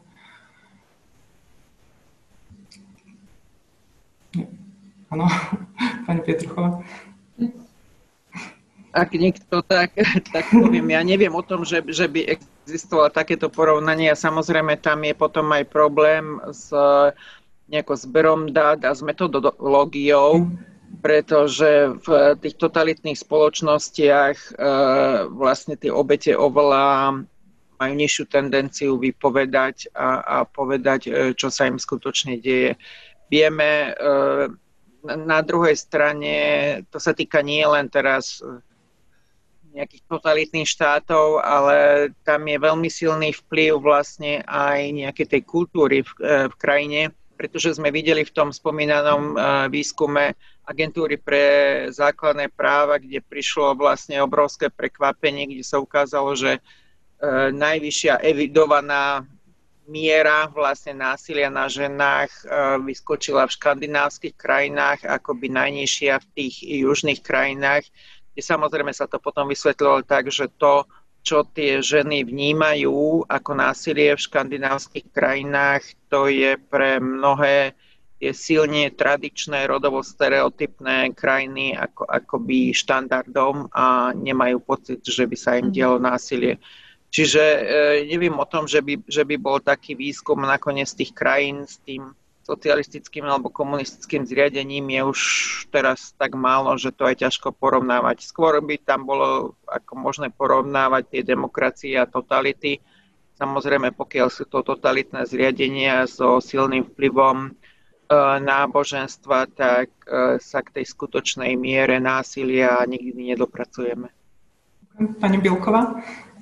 Já jsem ten dotaz porozuměla tak, že spíše směřuje k tomu, jestli je nějaký rozdíl mezi těmi zeměmi, které uh, jsou od války demokratické, třeba Francie, a těmi zeměmi, které měly určité období komunismu, jako je Česká nebo Slovenská republika. A předpoklad, to je moje spekulace, že v pozadí toho dotazu je, zda nelze vysvětlit, jak je v nás docela oblíbené domácí násilí a násilí na ženách prostě dědictvím komunismu. A tady bych souhlasila s tím, co říkala paní Pětruchová, že to jeden nebo nějakou roli samozřejmě toto historické období hrát může, tak myslím, že v, v, těch, v této oblasti je daleko významnější celková kultura, tradice toho konkrétního prostředí, která sahá daleko dále než do posledních eh, nějakých 40 letech a do poválečného období, protože to jsou určité vzorce chování, které se předávají opravdu po dlouhá eh, ne, staletí, ne někde ještě ještě déle. Čili spíše bych očekávala, ale tak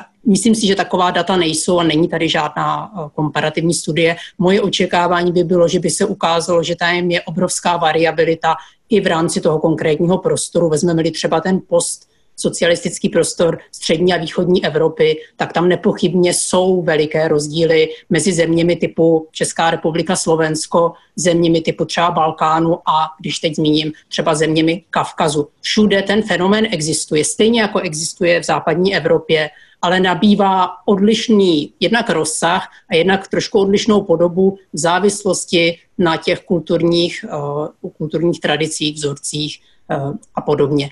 A myslím si, že by bylo, když už něco zkoumat, tak spíše to druhé, než se možná příliš fixovat na relativně krátké časové období. Ďakujem.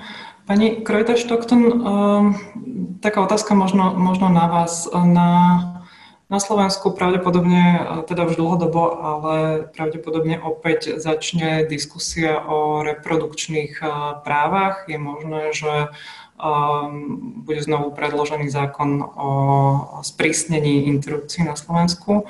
Ale moja otázka je, že možno pre mnohých ľudí sú, je otázka reprodukčných práv a násilia na ženách oddelená. Vnímajú to ako nesúvisiaci problém. Z vášho pohľadu je tam, je tam prepojenie, je tam súvislosť medzi mierou reprodukčnej slobody, reprodukčných práv a mierou um, toho, do akej miery sú ženy vystavené alebo riziku, uh, vystavené riziku násilia.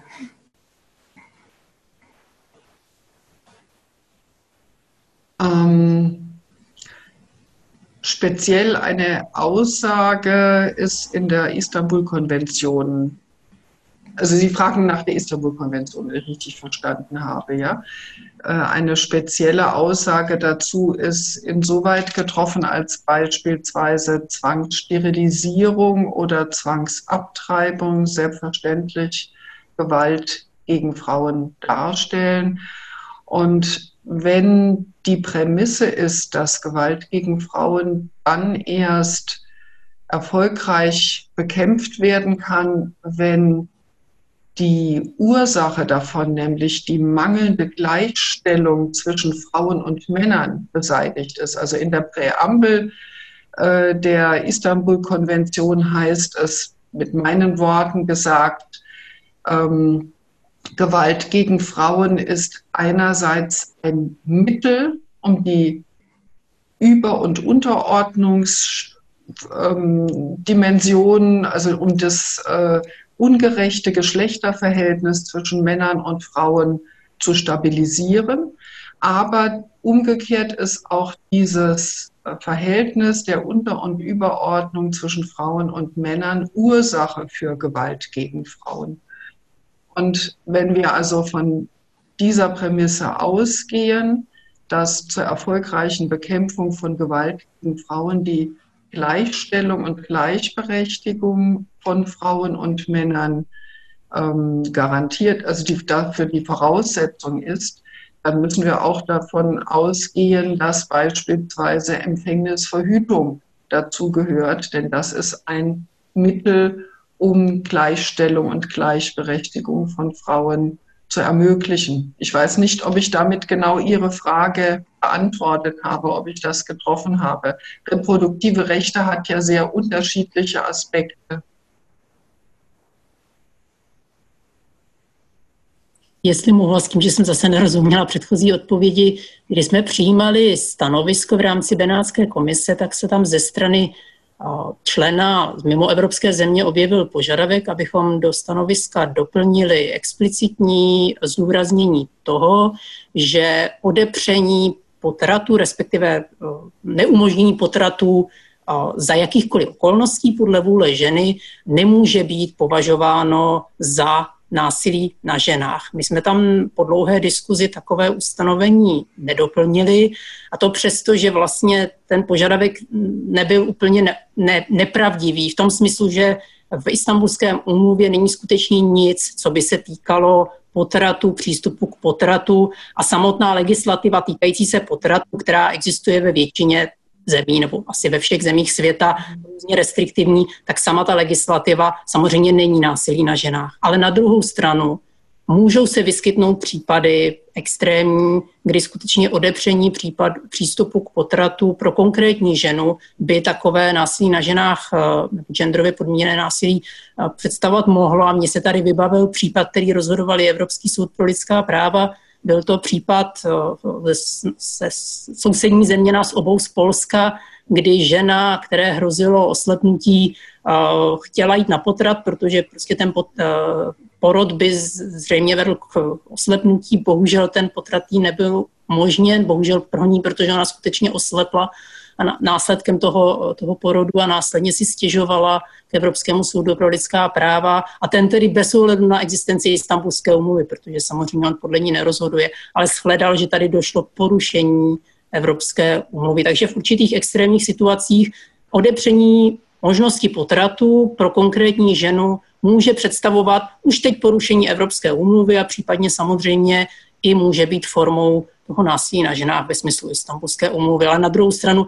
to, ta Istanbulská umluva k tomu vlastně dodá jenom další a v tomhle případě méně, méně silný nástroj, protože už teď tu máme Evropskou umluvu, která v tomhle ohledu se svým soudním mechanismem je daleko o, zásadnější a radikálnější nástroj. Ďakujem. Ešte pani Pietruchová chcela niečo doplniť? Ja by som chcela doplniť teda, že aj nad rámec vlastne toho istambulského dohovoru, eh, aby sme nezabudli, že existujú rôzne formy a druhy eh, násilia na ženách a existuje aj forma tzv.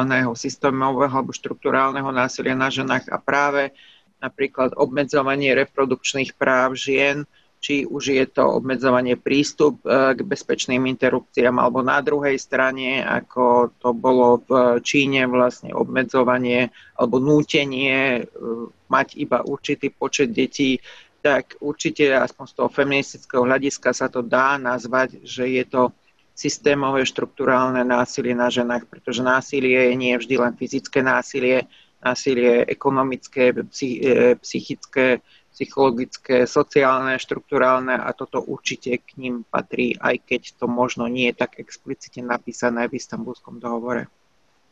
Ďakujem vám pekne. Skúsme sa možno ešte na záver dotknúť jednej veci. Prišla uh, nám otázka od pani Magdy Vášariovej uh, a týka sa niečo, čo um, spomenula aj pani Krojter aj uh, pani Pietruchová. Tá otázka je, Pani Petruchová spomenala dôležitosť zvykov, kultúrnych stereotypov o ochrane žien a, a detí pred domácim násilím.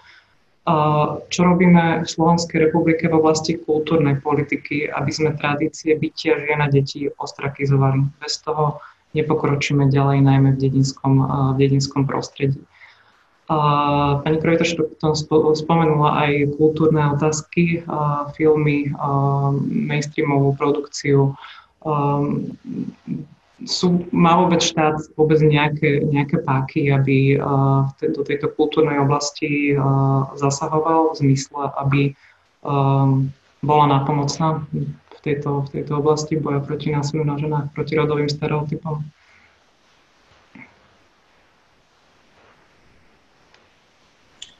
Frage an mich. Ja? Anna. Anna. Ähm, ich denke schon, der Staat hat sicherlich gewisse Fördermittel für kulturelle ähm, Leistungen, das heißt keine Zensur, sondern beispielsweise äh, man sagt, unser Staat beruht darauf, dass Frauen und Männer gleichberechtigt sind und wir fördern besonders Filme oder Literatur oder sonstige Kultur, die diese Gleichstellung zwischen Männern und Frauen ähm, darstellt und vermittelt. Aber wie gesagt, äh, oder wie ich versucht habe zu sagen, die ähm, Istanbul-Konvention und auch das äh, Anliegen, das sie vertritt, richtet sich nicht nur an den Staat, sondern an tatsächlich alle äh, Stakeholder, äh, die es überhaupt gibt in einem Land und die Medien und die Kulturschaffenden sollen versucht werden, mit ins Boot zu holen. Wir schaffen die Bekämpfung von Gewalt gegen Frauen meiner Meinung nach nicht, wenn einseitig nur der Staat versucht vorzugehen, sondern alle Bereiche in der Gesellschaft müssen mit an diesem Ziel mitarbeiten. Und dazu gehören eben auch die Medien und die Kulturschaffenden, die nach meiner Erfahrung sehr häufig, ähm, vielleicht sogar schon ein bisschen weiter äh, fortgeschritten sind mit dieser Thematik, ähm, als es vielleicht Behörden, die ein bisschen langsamer arbeiten sind. Also ich denke, einmal kann man mit gezielter Förderung etwas tun als Staat und dann muss versucht werden, die Zivilgesellschaft mit ins Boot zu nehmen. Ďakujem vám pekne. Pani Pietrochová.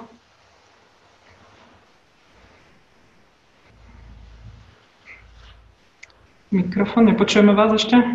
Mikrofón si musíte. Pardon.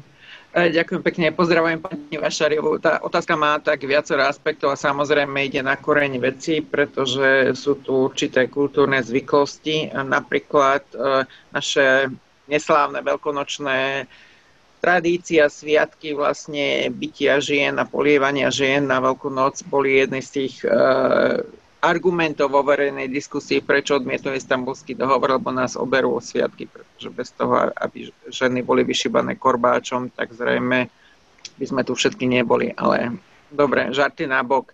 E, čo sa týka kultúrne alebo nejaký vysielacie, mediálny, treba povedať, že my vlastne v zákone o vysielaní retransmisii máme určité pravidlá, ktoré musia dodržiavať e, médiá, ktoré vysielajú na základe licencie a tam patrí aj, aj vlastne neukazovanie násilia na deťoch, ale toto je naozaj iba nejaká špička z ľadovca.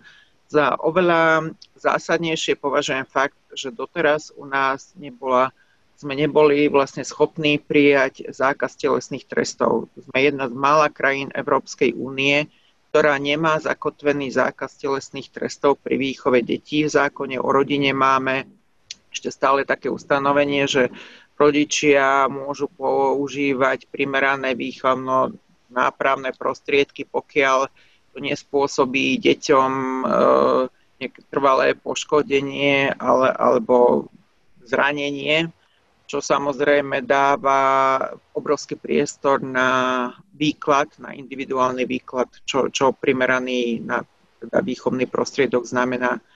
Paradoxom považujem uh, skutočnosť, že zákaz telesných trestov najviac uh, vlastne, alebo tomu zákazu najviac odporujú tie isté skupiny, ktoré žiadajú zákaz interrupcií a teda vraj bojujú za nenarodené deti. Teda ako keby tie deti mali hodnotu byť ochraňované iba dovtedy, kým sa narodia a potom už majú nad nimi rodičia akoby absolútne právo. Takže e, žiaľ, tá kultúra je nastavená, alebo kultúrno-spoločenské rámce sú nastavené tak, že stále akceptujeme akoby telesné tresty na deťoch a preto aj tá problematika akože domáceho násilia, však čo iné je násilie na deťoch, ako valná väčšina z toho súvisí s e, nejakým trestaním. Takže e, ďakujem za tú otázku pani Vašariovej a naozaj tu teda hodne máme čo robiť a ďakujem teda jej živenie, že sa venujú aj týmto veciam, pretože je pre nami v tomto ešte veľmi dlhá cesta. Ďakujem pekne, pani Bielková. Jenom stručně souhlasím plně s tím, co říkala moje předřečnice. Souhlasím i s tím, že toto je naprosto klíčová oblast, protože dokud se nezmění společnost, tak jakékoliv právní nástroje přijmeme, tak ta společnost je nebude akceptovat, nebo alespoň ne v takové míře. Byť samozřejmě i ty právní nástroje mohou být cestou k určité změně společnosti. Takže je to klíčové. Současně v této oblasti je potřeba k téhle oblasti je potřeba přistupovat opatrně, Jednak proto, že společenské změny se dějí výrazně pomaleji než změny právní. Zákon můžeme přijmout eh, v rozmezí několika týdnů, ale očekávat, že třeba nějaké tradice v té zemi jsou se změní v, během několika týdnů, není prostě realistické. Tady bohužel, ač to není příjemné, tak čas hraje určitou roli. A druhý faktor je, že samozřejmě v této oblasti jsou lidé velmi citliví, protože mají pocit, že se jim zasahuje do něčeho, co berou jako dané a známé. A pokud ten tlak je příliš velký, tak může zbudit až zase příliš velký protitlak, což myslím, že je jeden z důvodů, proč třeba ta debata jak v České republice, tak na Slovensku je tak vyhrocená. Druhý aspekt, který bych chtěla zmínit, je, že uh, možná ta výchozí situace ale není tak špatná, jak se nám třeba zdá, jak by vyplývala i z toho dotazu, protože já osobně, ať jsem se třeba bavila na téma toho, uh, toho, toho té istambulské umluvy s kdekým, tak jsem i s velkými odpůrci té umluvy v různých jsem se nikdy nesetkala s tím, že by mi někdo řekl, že násilí na ženách je správná věc a že je potřeba v tom pokračovat. Vlastně vždycky ten argument zněl, násilí na ženách je špatně, ale, a teď za ale bylo buď to my to neděláme, anebo to, co děláme, není násilí na ženách, což myslím, že už je přece jenom docela nadějný, pozitivní první krok, protože to znamená, že my na tom, že násilí na ženách je špatně, je to re, je retorická schoda. Takže z toho můžeme výjít a musíme dále pracovat na tom, abychom jednak vysvětlili, co všechno násilí na ženách je. Protože někdy třeba něco, co uh, my chápeme přirozeně, samozřejmě představuje násilí na ženách, tak se tak nemusí každému jevit, nebo alespoň ten dotyčný může tvrdit, že se mu to tak nejeví. Takže je, myslím, více potřeba ve veřejném prostoru zdůrazňovat, že některé věci třeba nějaké brutální zmlácení v období Velikonoc opravdu představuje násilí na ženách, na rozdíl třeba od symbolického plásnutí pomláskou. Takže to je jako jedna věc, která je potřeba dělat. A druhá, být opravdu důsledný. Pokud všichni uznávají, že násilí na ženách je špatné, tak v okamžiku, kdy se takového násilí někdo do, dopustí, tak je potřeba ho jednak příslušnými právními cestami stíhat, ale jednak i ta společnost by měla jednat v souladu s tím, co tvrdí a měla by tedy toho člověka nějakým způsobem neformálně sankcionovat, nepovažovat takové násilí za, za normální. Myslím si, že tahle ta cesta toho neformálního sankcionování, to znamená, že ten, kdo třeba mlátí svoji ženu, není žádný chlapák, je to zbabělec. Že pokud by se tohle to prosadilo jako norma, že by to nakonec mohlo být stejně účinné jako třeba postup právními cestami. Ďakujem vám pekne. Pán Flačík, je, je v niečo v súbore nástrojov, ktorými disponuje Ministerstvo spravodlivosti, ktoré tejto aj spoločenskej, takej možno jemnejšej, ale o to zásadnejšej zmene môže prispieť? Ja osobne si myslím, že na, takej, na takú širšiu spoločenskú zmenu treba mm, autority ľudí, ktorých sú rešpektovaní, aby vystupovali proti násilu na ženách. Myslím, že to má vo finále najväčší efekt, ale ja som chcel aj trochu len technicky do toho vstúpiť, že síce mm-hmm. ja úplne súhlasím aj s pani Pietruchovou, len som chcel povedať, že v tom zákone o rodine je to tak, že tie primerané výchovné prostriedky môže rodič po, používať tak, aby nebolo ohrozené zdravie, dôstojnosť, duševný, telesný, citový vývin. Čiže je to o trošku prísnejšie nastavené, než e, že by muselo mať dieťa nejaké trvalé následky. Ale zase na druhú stranu súhlasím, že to nie je ten úplný jednoznačný zákaz akýchkoľvek telesných trestov. A plus ešte jedna vec, e, čo vyplývalo aj z tej kritiky Istanbulu, ja som vždycky pripomínal, že máme už vyše 36-37 rokov dohovor o odstranení všetkých fóriem diskriminácie žien, kde je takisto článok 5, ktorý hovorí, že štát musí príjmať opatrenia na zmenu spoločenských, kultúrnych zvyklostí, na odstránenie predsudkov a zvykov všetkých iných praktík založených na myšlienke podradenosti a nadriadenosti niektorého pohlaví alebo na stereotypných, stereotypných úlohách mužov a žien. Čiže toto je niečo, čo už u nás je nadradené zákonom vyše 30 rokov, čiže určite tie nástroje tu sú na to, aby sa na tom pracovalo ďalej. Ďakujem vám pekne. Bohužiaľ, čas, ktorý sme mali na túto, na túto diskusiu vyčlenený, nám už uplynul. Uplynul teda aspoň mne veľmi, veľmi rýchlo, pretože tá debata je veľmi zaujímavá. Určite, určite sme nepostihli v celej komplexnosti a mnoho aspektov, ktorým sme sa bohužiaľ túto nemohli venovať, ale je to téma, ktorej určite chceme aj, aj, aj za nás a určite hovoríme aj za Friedrich Ebert Stiftung pokračovať. Takže v tejto chvíli mi dovolte sa vám poďakovať našim hostom, ktorí boli pani Sabine Krojter-Stockton, pani Jolka Pietruchová, pani Veronika Bílková, pán Marian Filčík. Ďakujem ešte raz organizátorom Friedrich Ebert ďakujem všetkým vám, ktorí ste nás sledovali, či už tu o webinári alebo, alebo na live streame. Ďakujem vám pekne a želám všetkým ešte pekný deň. Dobrý deň.